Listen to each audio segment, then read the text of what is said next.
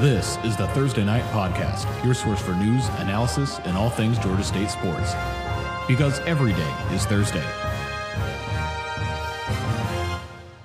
Hello and welcome to another episode of the Thursday Night Podcast. This is episode 103. We are all back together on a regularly scheduled time. My name is Taylor. I'm joined today by the entire crew Brady, David, and Jordan. Today we're going to be talking about the Panthers' tough road loss to Louisiana this past Thursday as of recording of this podcast, and their upcoming trip to Conway, South Carolina to face the number 22 ranked Coastal Carolina Chanticleers. Also, it's basketball season finally, and we've got an exhibition win over Clayton State and a 97 to 37 season opening rout over Brewton Parker to discuss. We'll also tackle some listener questions, but first, gentlemen, how are we doing? It's the first time we're recording, so we can officially say it. Braves are the world champions of baseball yeah, babies thrown in the air. Everyone's excited. Um, I, I, was really glad that game six ended up not being that close, partly because we were recording during the first part of it, and that would have been a problem, but also just the Braves played some really close and stressful games and had to use the best arms in their bullpen the entire time. And they ended up doing that in the clinching game anyway, but it just felt nice that that moment, like I was with David when the Cubs clinched uh, in 2016, and that game seven was awful to watch. Just as a, a, like absolutely horrendous. For the, I still haven't recovered from a nerves perspective. So like minute rain delay, whatever it yeah, was. the rain delay added to it as well. But like yeah. the Cubs had a lead. The most obscure guy in the lineup hits a game tying home run, Rajai Davis, that you don't expect off the Cubs' best reliever, and then it goes to extras. But this game, Braves got up early. Braves added on, added on. The Astros did nothing, and it was wonderful to see this team that I followed through just the dregs of the season this year when they didn't make it over 500 until August. Make moves at the deadline, win World Series. First time it's happened since I've been an Atlanta fan in the city. I, I, you know, I was one and in Virginia when I uh, when the Braves last won the World Series, and so you know nothing more I can say because it's Georgia State Pod. We can't keep talking about this, but Go Braves. I can't wait to have this exact same conversation and look back to our destitute Hawks fandom in two years when they win the NBA championship. Absolutely. 2024 champs, baby. Anyway, uh, Jordan, do you want to fill us in on a uh, decidedly uh, more somber affair uh, with this Georgia State road loss to Louisiana? Of course, as is tradition, that is my role here on the show. But uh, in all seriousness, it was a low scoring affair in Lafayette. Georgia State jumped out to a 10 0 lead in the third quarter, but could not hold it. Louisiana got touchdowns on either side of the third quarter break to take their first lead of the night, while the Panthers embarked on a 16 play drive down the field all run plays, old man football, to retake the lead with 5 minutes and 25 seconds to go. The Cajuns responded with a touchdown drive of their own. Montrell Johnson scored his second rushing touchdown of the final quarter with 2 minutes 32 seconds left, and the last minute effort to steal the road win for State died just past midfield. So, yes, uh, lots to talk about here. Gentlemen, what are your thoughts? Hey, man. Georgia State played really well this game. They didn't win the football game, but they played extremely well. Um, I think listening to coach's comments uh, were a little, I guess, sombering because watching that game unfold the way that it did was kind of frustrating. You know, you go up to the 10 0 lead, like the defense is playing perfect, not just good, perfect. Um, and you know, I, I don't even want to say that there were there started to be cracks in the armor. Um, I just think that the good team that was allowing a not as good team to play really well just started to execute, and you know, sometimes that happens. And I think that there were there were areas definitely that Georgia State struggled. You know, um, surely Brady will bring it up, but like the passing game is definitely something that you know continues to need work. Um, I think while some Panther fans out there are a little bit upset about, you know, some of the defensive schemes and, you know, positioning, I think as a whole, there was a couple of plays that the defense left out there. Um, you know, depending on who you want to, I guess, assign blame to, is that for your own interpretation? But, you know, and then just I think special teams especially let Georgia State down and you know, there's no moral victories in college football. Obviously, they're four and five now. They came into the game four and four, but you can't look at that game, that collection of 60 minutes, and not sit here and think that Georgia State played well. They absolutely played well. They played good enough to win the game, and the team that is just better, that has more talent on them, just ended up winning the game. That happens sometimes. Yeah, I mean, I, I think it's just a, a case of Georgia State fans have seen that, done that, ready for the switch of it where you win a game close like that, and just yeah, I mean, I agree that overall the team played well, um, with the exception maybe just the passing offense wasn't there, and you were in that game, and just late for, except for the touchdown drive, Georgia State got to take the lead again.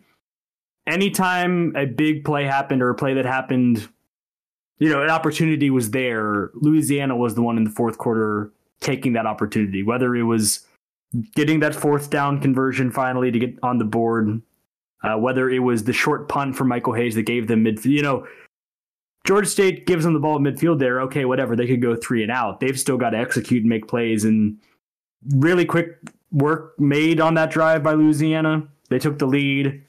Georgia State did old the old man football Jordan alluded to, but Louisiana still had a lot of time. They again made pretty quick work of that drive, and you know all of that focus on the times where the defense gave up some quick scores does take away from that they played really really well for three quarters without any real things you can say. They kept them off the board. They got those stops in the red zone that kept louisiana off the board. And yeah i, I guess what i would say is you still want to be in these games like this. Like it hurts almost more to lose a game close like this than it does to lose a game by 35 50 whatever 51 if we're going to talk about this week's game. Like it does hurt more when it's a game that is in your grasp and georgia state has had now two really obvious versions of that game this year with the louisiana loss and the auburn loss and so the frustration certainly stacks up and i get that but you keep playing like you have been you keep being in these games you're going to crack through that wall at some point absolutely going to happen it's just a matter of making the plays happen when they count Absolutely. You know, and I'm not here to make any excuses for the the team or anything like that. I, you know, we're, we have eyes. We can pinpoint exactly what went wrong. I mean, you know, just looking at the box score, Darren only had 98 passing yards. Unless Georgia State's rushing for 300, 400 yards, that's not good enough. You know, but it's it's obviously a balancing act. You know, I think I believe this was the second team all season to rush for over 200 yards against Louisiana. So you know they did move the ball effectively at times, and and I think a couple of more scores obviously is the is a huge difference maker. You know, and Georgia State even when they were playing well, they weren't without their mistakes um, you know, the field goal drive that they had in the first quarter, that should have been a touchdown drive. You know, they got down the field, got to the red zone, and, you know, I believe it was a sack that forced them to kick a field goal. It was, um, he, Darren had Roger Carter inside the five for a catch. It would have been first and goal, shorted the pass a little bit, and then the play later was the screen where Tucker Gregg almost got killed. Um, and Correct. then that brought up the fourth down. Correct. Exactly. You know, like if you complete that pass to Roger Carter, boom, you're on the five. I mean, this offense averaged 4.3 yards per carry during this game. They could have got that and got a touchdown. Instead, they settled for three points, you know, and I think that the the team did a really good job of corralling Louisiana's aggressiveness. You know, I guess the they and you know Coach Napier have this mantra where they're just going to be really corny and go for it on every fourth down, whether game situation dictates it or not. Aired money. It does not make money. I guess it doesn't. Um, but at the same time, though, both of the two plays that they stopped, I mean, you know, the defense really did work. The first play was, you know, all coverage. Louisiana didn't have anything going on the backside. And when Lewis kind of rolled out to his left, there was nothing there. He threw it away. And then the next play, you know, Blake Carroll, uh, it kind of reminded me of the, I think, the 2015 Super Bowl um, in a sense where just one defender was in the perfect spot. The read wasn't there. And then you forced a quarterback to make a decision. And Lewis didn't throw the ball and he got sacked for the you know the turnover on downs. Like eh, we we've talked about it a couple of times the last couple of weeks. It's starting to seem that like all of these red zone stops are not by accident. You know, there is tangible growth with this defense, and I mean you got to see that against an offense that was averaging over thirty points per game. Yeah, they just had got over the 20 mark with their touchdown that won the game for them.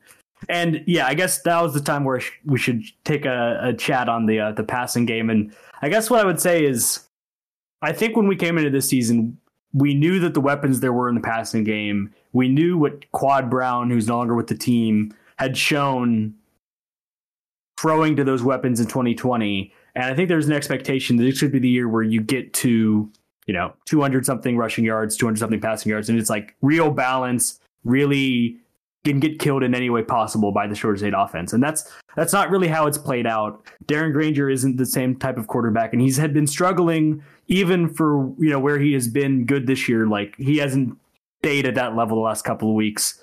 Even the Southern game, he missed some throws in that one, and those stacked up a little bit, but they didn't factor into the result because Georgia State was still able to win that game.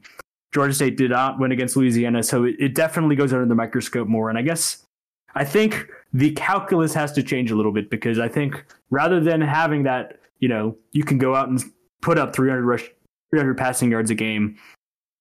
I think you're looking for a scenario like 2019 with Dan Ellington at quarterback, where Dan wasn't passing all over the field all game. That team didn't get to, I think, maybe just over 200 yards passing a game, um, might have been, I think it was in like the 190 range. If uh, I'm going off off my head, I'm not looking at the stats right now, but decent completion percentage, a threat can make the throws where the guy's open, and then that opens up the run game even more. I think is the goal for the rest of this season. If you're not hitting any kind of major passing markers, you still look at it and go, with the receivers that you have, I guess you could call it a disappointment. You definitely want to make sure that you can capitalize on the guys like Sam Pinckney, Ja'Khious Cradle, Jamari Thrash, and the tight ends going into 2022 and find it again. But given this year, I just think you got to face reality and say that Darren isn't really that type of quarterback, but he does help you out with the running game. He is a part of that. He knows how to run that side of things. And I think that the throws have been there. I think the plays have been there. And it's not about the second or third read. Like I think there's been throws that he can make and that the guys can be open for where it's been first read quick. And you saw that when he had success in this game against Louisiana, it was that the touchdown, just drop back, pop pass to Roger Carter, and Roger did the rest of the work. I mean, you know, I think it's the one aspect that's a little bit frustrating is sometimes it's on Darren, sometimes it's on you know the good defensive lines that Georgia State has played lately. Um, I mean, you know, Louisiana, Georgia Southern, even when they played App State earlier, like those are all you know mid to upper tier Sun Belt lines in terms of sacks.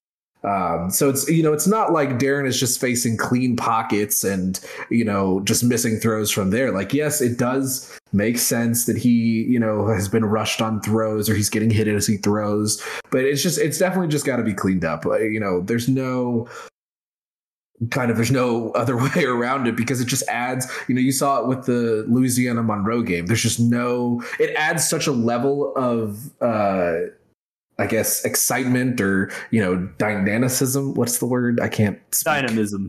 Dynamism. Thank you. Um, talking is hard.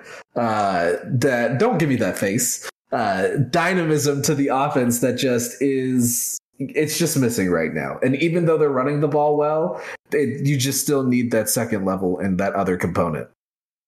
Yeah, I guess the other thing I'd say on that, you know, talking about making the plays where it happened before that bad punt that set up Louisiana on their eventual first go ahead touchdown drive.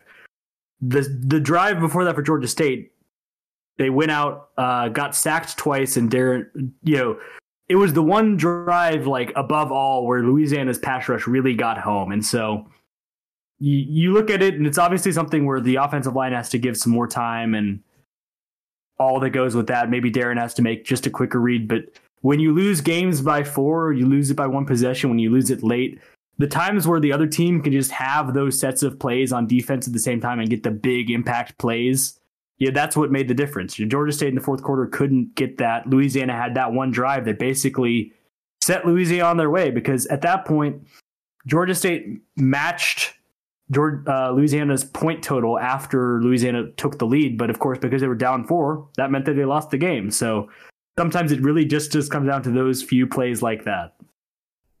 So let's go ahead and move on to talk about this weekend's matchup against number 22 or number 21, depending on which poll you're looking at. Coastal Carolina Chanticleers Saturday at Brooks Stadium in Conway, 2 p.m. on ESPN Plus. Chanticleers are 8 and 1 on the season and ranked in both the coaches and AP polls, although not by our CFP overlords. They are coached by Jamie Chadwell in his fourth season. He has a 27 and 18 record at Coastal. The all-time series is tied at two wins apiece, and no home team has ever won in this matchup, including the 51 0 humbling Georgia State took at the hands of the Shots on last Halloween.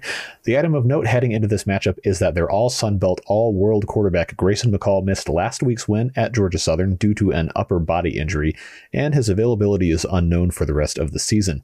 In his place would be senior Bryce Carpenter, who started in that win over Southern last Saturday night. So let's go ahead and uh, kick off discussion on this game with a question from Carlos on Twitter, who wants to know with Coastal having injuries, will that be an advantage for the Panthers? Gentlemen, take it away. See, I'm starting off this discussion just disgruntled because this is like the exact same Coastal Georgia State game week pod that we had last year. Because last year, I don't remember the injury, but there was another Grayson McCall injury, and it was like, is he going to start? Is the backup going to start? Obviously he ended up starting, having a great game. Georgia State didn't have a great game in any phase of the game, and Jordan talked about it. Humbling score. And now we're here again, and there's another injury. there's another injury to McCall. And again, Jamie Chadwell is taking every opportunity to just hedge every bet on his availability. He does not want to say if he's going to play or not because it started out like he might miss the rest of the season. And then today he clarified it and is like, he's questionable for this Saturday, and he might play this season. And it's about his pain tolerance and no, no, know, no, no, probably questionable. Probably questionable. Saturday. Sorry, you know, rejected ESPN title. They went with highly questionable instead. Um, and you know, here we are, and my hunch, just based on the fact that it it sounds like it's like a shoulder thing. It sounds like it's it's not a thing that requires surgery. It's just that it hurts, and he can't really risk it. And he might have designs on being an NFL quarterback or at least taking that jump. If, like my hunch is just he isn't going to play. It just sounds like it's too serious of thing to play. But I'm sitting here reading all these vague comments, and I'm just reminded of last year. And I, I, it doesn't need to be a thing where we only talk about the result where McCall doesn't play, because then there's every chance he will, because nothing makes sense and everything is going to be backwards. And I guess where I, I would be at is the Georgia State team that's played against Auburn for a half and the team that played last week against Louisiana is probably in the game with Coastal if they show up to play, even if McCall is the starter. But, you know, obviously, if their all Sun Belt quarterback is out, it's going to have an impact on their chances to win the game. I think that's definitely a factor. Um, I personally am operating under the assumption that until I see him in street clothes, McCall's playing. I don't care what Chadwell says. I don't even care what he says. I think last year was a perfect example of just you know you got to prepare for the best to be there. And i think it was like a couple hours before the game last year where it really seemed like oh okay mccall's really not playing. And then you know that game what did he like from the line of scrimmage he had like 300 something you know yards from scrimmage or something crazy like four touchdowns like no fumbles or interceptions or anything. And georgia state had like 30 passing yards you know granted him playing wasn't why georgia state got their butts kicked i think it was just one of those games where early Georgia State was just out of it, and a team that was just on, you know, God's gift to football in that year was just playing like it. Um, but I, th- I think Georgia State has been really good at certain you know certain aspects of football lately. The defense in conference play has been excellent. They are not turning over the ball. The georgia state as a team is not turning over the ball right now. Uh, they have not had been intercepted that counted since the app state game four games ago. Um, i don't believe they've fumbled in that streak either. Correct. Um, you know, the they had a streak of like six games with a fumble recovery that was snapped. Um, but uh, the defense is getting turnovers. Their turnover margin on the season is back to positive.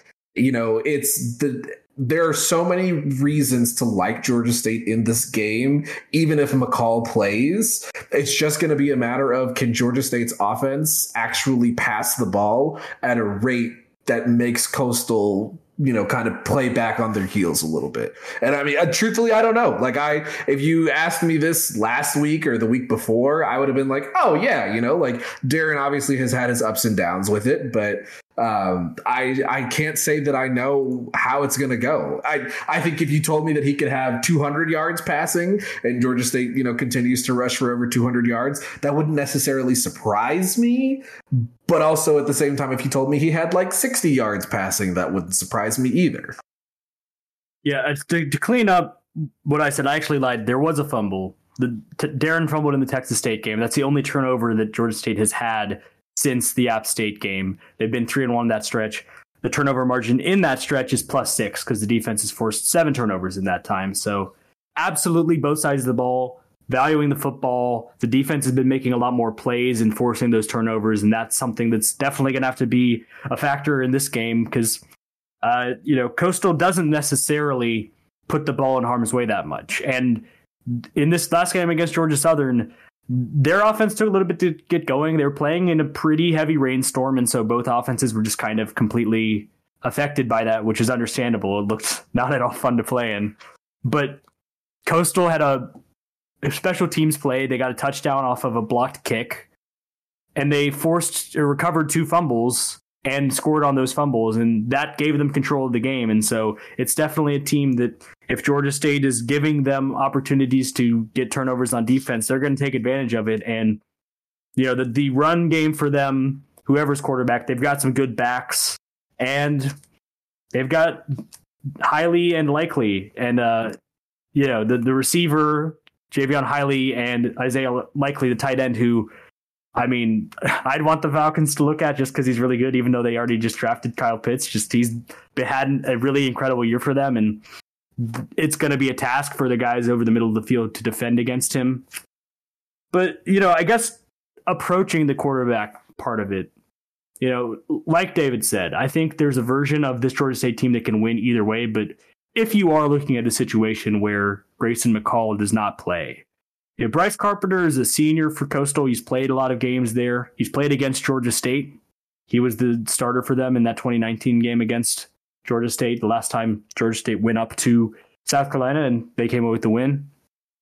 And I guess, you know, they can win either way, but if it is Bryce Carpenter, it is an opportunity. You really can't deny that. Like, it makes them a less good team not because of anything with Bryce Carpenter, but just because Grayson McCall is that it factor for them and has that way to just run their offense that's made them the force that they've been. And so it's not something where if he ends up playing, and I think we've successfully matched Coach Chadwell's hedging of bets and not really landed on a fence with it. Me and David both fell, fell on different sides of which way it's going to happen. But yeah, if he doesn't play, it makes it even more of an opportunity where you've, you've got to find a way to win that game. You do, you know, and I think after the Auburn game, after the Louisiana game, and just kind of after how the App State game looked good for a little bit and then looked very not good after that. The way that this team is playing right now, you got to find a win that game if McCall doesn't play. Um, I'm not going to sit here and say that it's going to be easy, obviously.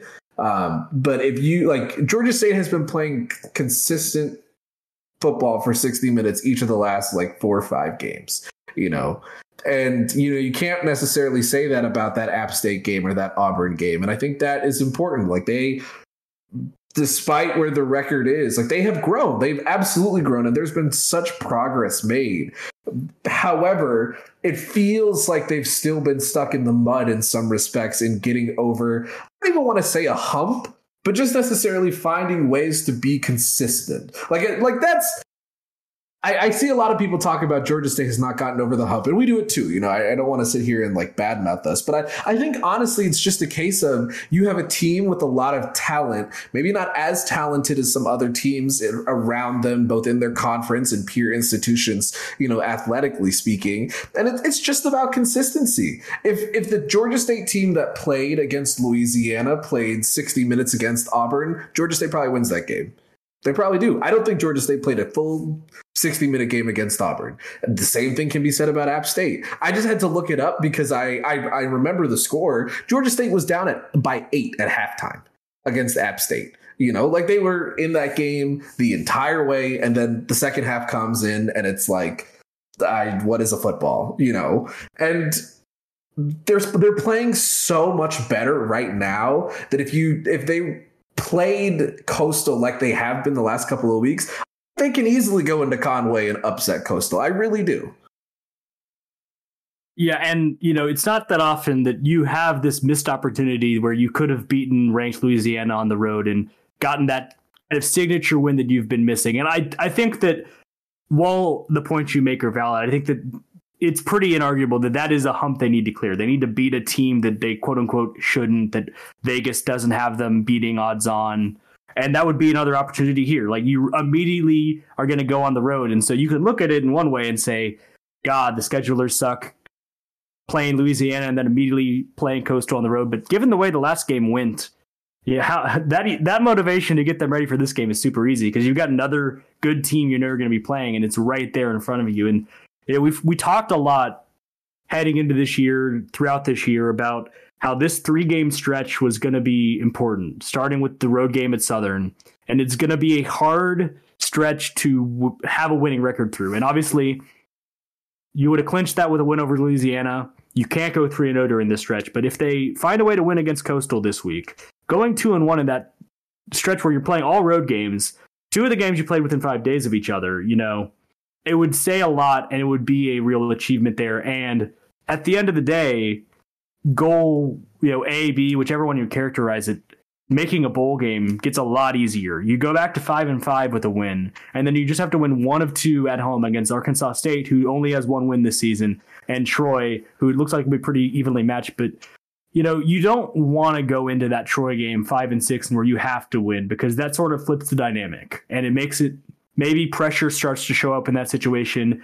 It's very likely that if Georgia State's five and six, Troy also look like they will be five and six because they've got two games coming up against App and Louisiana where they are the underdogs.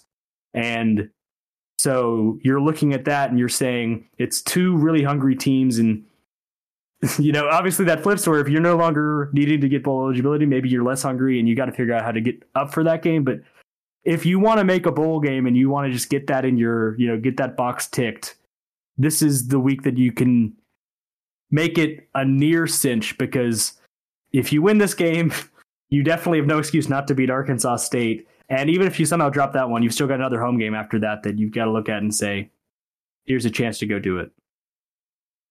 And they need to. You're absolutely right. They just they need to. You know, it's it's been an interesting season. It's not over, obviously, but the, I mean, everything is still right in front of them. They might not. They obviously, if they're going to get to the Sun Belt championship game, they would need a ton of help. But a good season is still right there in front of them, and they just have to continue to play well. And it, it's definitely it can happen.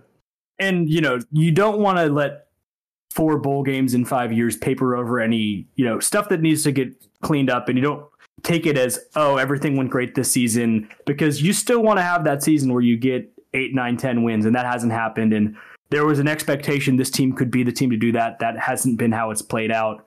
So you've still got stuff that you've got to work out in the offseason but continuing the progress going just like how we were talking last year about making those back-to-back bowl games for the first time was going to be such an important just momentum for the program to feel like they're going somewhere hitting three in a row does that again. And then four or five years, like it isn't an achievement in the sense that it's what you set out to do because it, it should be the secondary thing that you get a conference championship, but then you also go to a bowl. Like it isn't just, oh, Georgia State made a bowl, mission accomplished. That's not what I'm saying, but it's definitely something that you could ring in, especially with the one in four start and having to kind of dig deep and find something.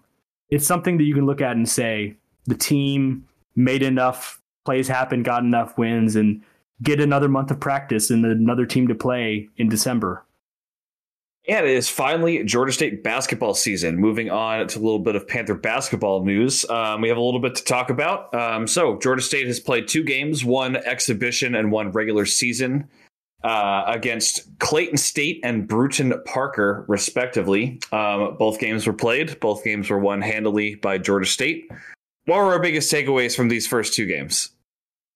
Well, I feel like I should take the lead because I was in person for both of them the Clayton State game wasn't on TV, and the uh, Brewton Parker game was supposed to be, but I think there were some just technical issues, and ESPN Plus wasn't cooperating, and so David only got to see like the last couple minutes and change.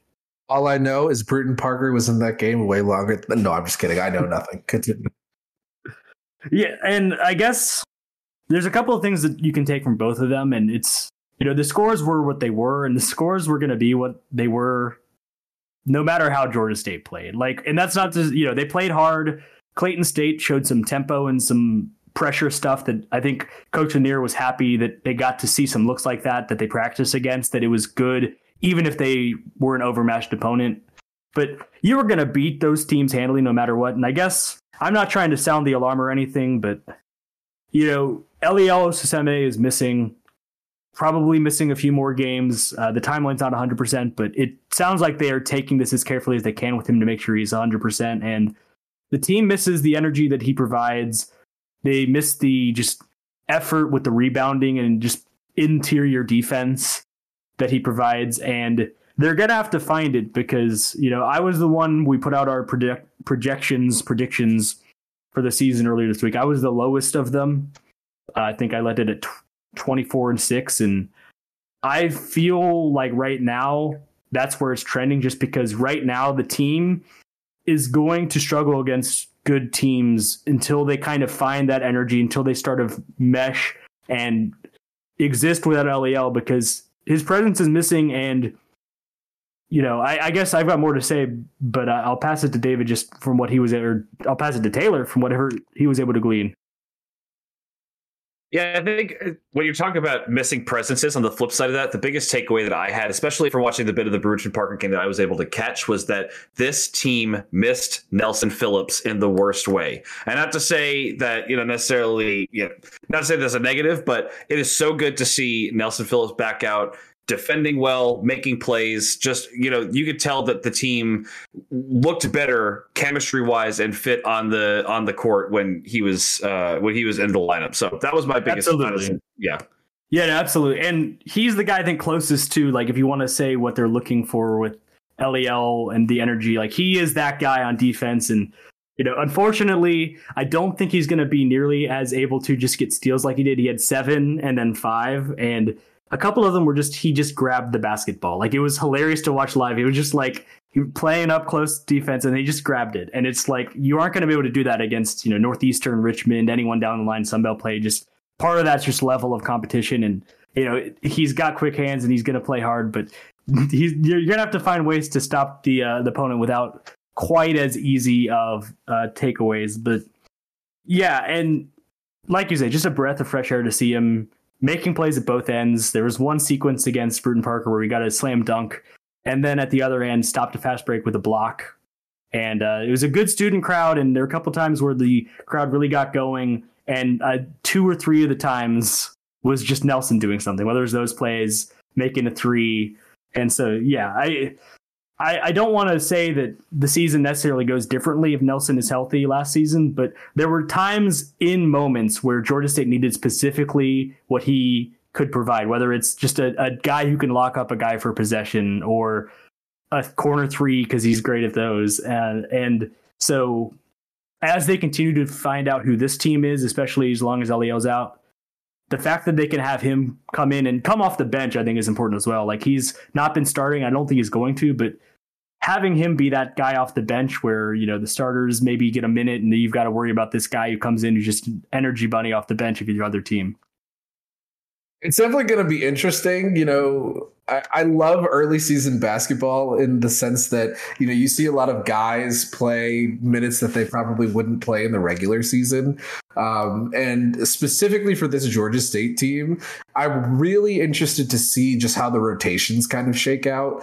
Just because I think this is such a deep team, and you know, guys are going to be fighting for minutes, and coach is going to have you know a plethora of options to play, you know, when he wants to find the guy who's got the hot hand, but at the same time that you need to be able to find guys who are continuing to elevate your team forward and get those wins. So it's going to be really interesting to see and you know there's not a ton that can be gained from you know playing uh Brewton Parker this you know this early in the season. Like those rotations will probably get really tight as we get into Sunbelt play. But so far, you know the guys that have gotten minutes, it seems like everybody's you know found a way to make at least one signature them play, which is you know that's encouraging to see.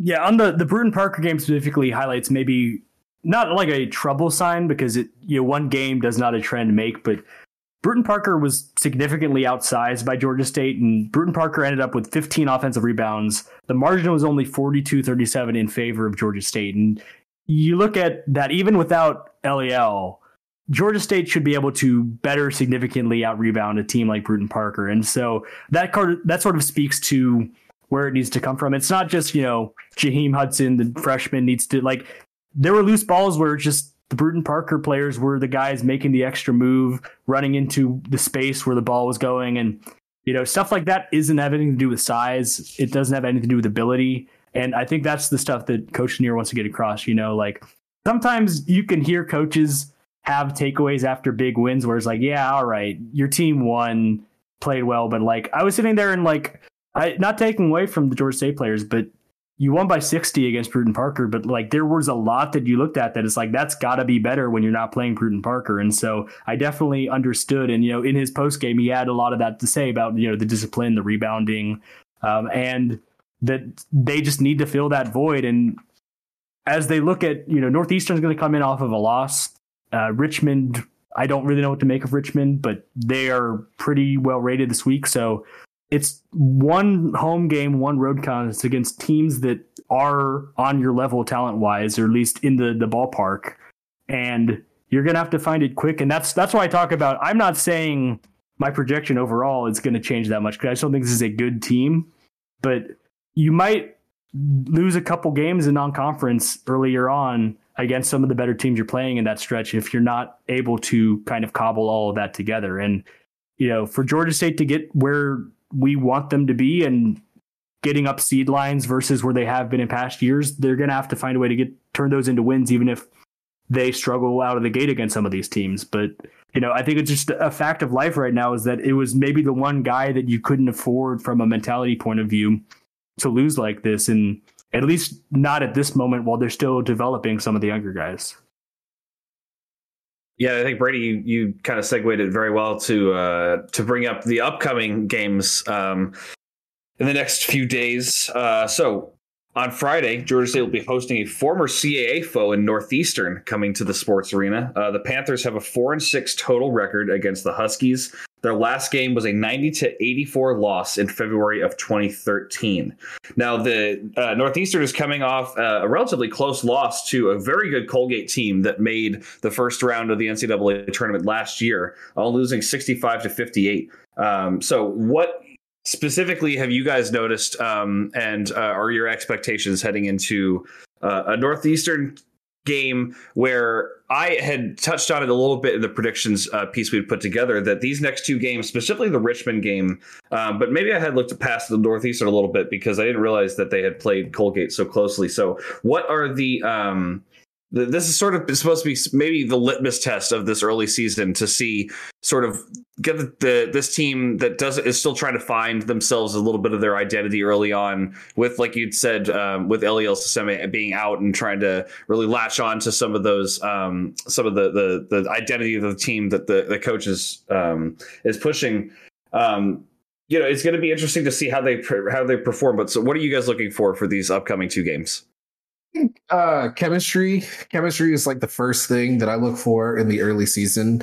Um, you know, a lot of those Georgia State teams that have upset schools on the road uh, early in the basketball season. I mean, they just they kind of they had been used to playing with each other and they they knew the style and they knew you know what what everybody wanted to do and what everybody wanted to where they were on the court you know like that Georgia State upset of Alabama a few years ago where they were down pretty significantly early on. I mean, you know, those guys had been playing together for, you know, 3 years by that point, point, two, three years at that point and you know, they they didn't waver when Georgia State was down. They just, you know, kept chipping away, chipping away and then boom, Alabama left that door wide open for Georgia State to, you know, make a crazy shot at the end and they did and, you know, boom goes the dynamite. So, I think that's going to be the most important thing, just how does Georgia State look playing competition that's not, you know, as inferior as their exhibition and you know their first contest? I think especially Richmond being on the road, uh, you know that like that's a that's a really good bar for Georgia State to you know kind of test the waters and see where they're at because one thing with Georgia State that you know I can say for myself is the expectations have always been sky high for them you know the last five six years you know but like Brady just alluded to, they've always kind of missed that, you know, higher level seed uh, in the NCAA tournament simply because the out of conference, you know, schedule just it's, you know, the, the impressive wins have been missing from the docket, you know, and I think even like last year, if Georgia State had won the Sun Belt tournament, you know, I don't necessarily think that the, you know, the opening game against Georgia Tech would have elevated them in a way that you know a win against Richmond or Tech this year would elevate them. You know, so I think for where the program wants to be and where they think they are, I'm not necessarily demanding a win, but you know they've got to play well. They've got to go into Richmond and they've got to play well. They've got to you know handle business against Northeastern. Like these are these are games that you you know you, you want to be winning these games. Just a quick stat blurb um, about Richmond. They are one and on the season, fending off NC Central seventy to sixty on Tuesday night. Uh, this coming Friday, they're going to play Utah State in Annapolis, Maryland, before hosting the Panthers early next week. Richmond was 14 9, uh, 14 and 9 last season, uh, made it to the NIT tournament and lost to uh, Mississippi State, who actually will be a foe. Georgia State will see later on, uh, see later on in the year on the road in Starkville, Mississippi. Yeah, and you know, you started with what am I looking to see? I'm, looking to see the game against Northeastern not tip at 1 p.m. on a Friday, but if needs must, needs must. So there we go. I have said that I think that's an inconvenient time, and it is what it is. The schedule is what it is. Um, you know, uh, flipping it around to what we know Georgia State does well, and I, I don't want to say after focusing on, you know, when we get to this level where you're looking for Georgia State to be that team, you sort of have to focus on like what needs to improve and what needs to be better and what to look out for. But you know, this team shouldn't lack for scoring. And especially with the guards they have, it should not lack for guard play, making plays happen. And so when you're playing a team like Northeastern at home that might it might be a dogfight through much of the game, you still hope that you can see Corey Allen, Kane Williams, Justin Roberts be those guys who can make plays happen offensively. And maybe you look at it and go, okay, we needed better rebounding, we needed better defense, we needed whatever, fill in the blank. But a game that you can look back and say we won, and you can say that it's because the guys that you trust can win you games late, can make the plays that need to, can put points on the board. And, you know, that's where I'd be looking at because they were able to make those plays, obviously, against the teams they played in the exhibition in the opener against Brewton Parker. Um, but you know, more than just yes, the shots were more open. Like I noticed Corey not necessarily taking every time he could have. He was being a little bit choosy with his selection, and he was getting good looks because of it. And it's you know the same around. You know, Justin Roberts had a good game against Brewton Parker, and I, I think Coach Lanier mentioned post game that he was happy to see him have a good game. I don't know if he was just struggling to find his shot as they were going through camp or whatever. And so he mentioned that that was something. And, you know, Justin's a guy that when he gets on, he just starts making them from three all day. And, you know, it's a guy you got to keep feeding. So that's definitely encouraging. And yeah, I, I that's, you know, the, the thing that I would want to say is that we still know that there are good guards on this team and good experienced guards. And, you know, David talked about chemistry. Those guys have played together while there are some other guys that are finding their spots in the rotation. And so, if nothing else, what you should be able to rely on in these two games is those upperclassmen providers, scorers, all of the above. Yeah, and you know, it's I think the nice thing about Georgia State to that point is the level of experienced guards that they have, but also the guard play that they have that's young. You know, you've got like you know Jordan. I don't. I didn't see what Jordan Rawls did in the game, but, but you know if he can come in and be a guy who can give you you know eight, ten points off the bench, you know, pair him with Nelson Phillips. If that second unit is just as good, if not better, than the first unit for Georgia State, you know, that's that's scary. Yeah, Jordan came in. He was kind of a steadier in the first half against Clayton State. You know, the Clayton State exhibition started kind of slowly offensively. With it, it was continuing on with the energy theme that you know Coach Litter said kind of underpinned a lot of what was going on in those two games. But definitely saw some point guard that can run the offense, and he's got a three. He's not afraid to shoot three uh, as well. And so again, it's another thing where you got to like Evan Johnson. We know is a sharpshooter Jordan Rawls will shoot threes. You've got the guys in the starting lineup that you know can shoot threes. Nelson shoots threes. You know, aside from just Corey Allen can make shots himself, and Kane Allen, uh, Kane Williams, and Justin Roberts can make shots themselves. Like we know that they're good providers, and we know that with the way Georgia State runs their offense, there's going to be opportunities where guys are going to be posted in corners, and so going to be important for the guys who were getting their feet set, making shots like in those situations because you know points. Uh, this team really could be 80 a game type. Like we know that they can score, score, score. Just going to be interested to see which guys can stay in their flow and make the shots when they're got open looks. And, and the other thing I would say, just in closing about men's basketball, is that you know I, have got to mention that Georgia Tech lost to Miami of Ohio at home, uh, and that yeah, did, um, David's reaction makes me look like he didn't notice that that that had happened. Oh no, it's just you. I knew that it happened. It's just not something that should happen if that team is gonna be where they think they're gonna be this year. Right, and I guess the other part of that is that I've said all this about you know Georgia State needs to find ways to improve the energy and all to get to where they want to be in out of conference play. But that game is well off just before Christmas. So, you know, if you even if you circle that game as this is a game that Georgia State would like to win for A, B, and C, and I think they do. I think it would be an important win to win two in a row against Georgia Tech like that. Three in a row if you count the uh, Hurricane exhibition from a few years ago. Not that we're counting. We're totally counting that game. Um, 100% counting. Absolutely counting.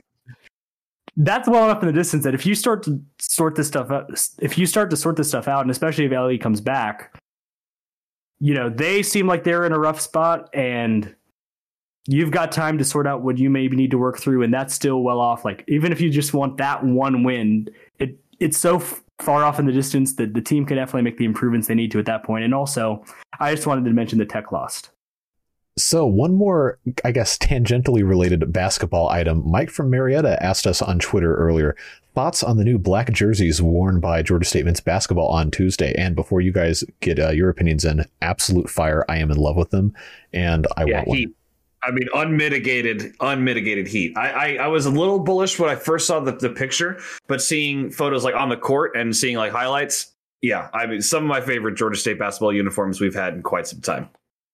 They definitely look good. I'm glad that they look good. I didn't see them in person, obviously, but like on the court, you know, on TV, what I did see, they looked really nice. I think that the design works really well, just kind of especially with the blue that's both around the arena and uh, you know lined on the inseams you know and i was a little bit curious how the script would look in person um or on tv i guess uh but it looked really good i really liked it yeah, I was a way. fan. Oh, go ahead, Brady. Yeah, I I was a fan from the release video and in person confirmed it. I did I did want to mention Coach Lanier I, was not the pulling the punches after the game, and just he was asked about them, and he was like, "Yeah, I thought they were good. I thought they looked better than the players wearing them that tonight."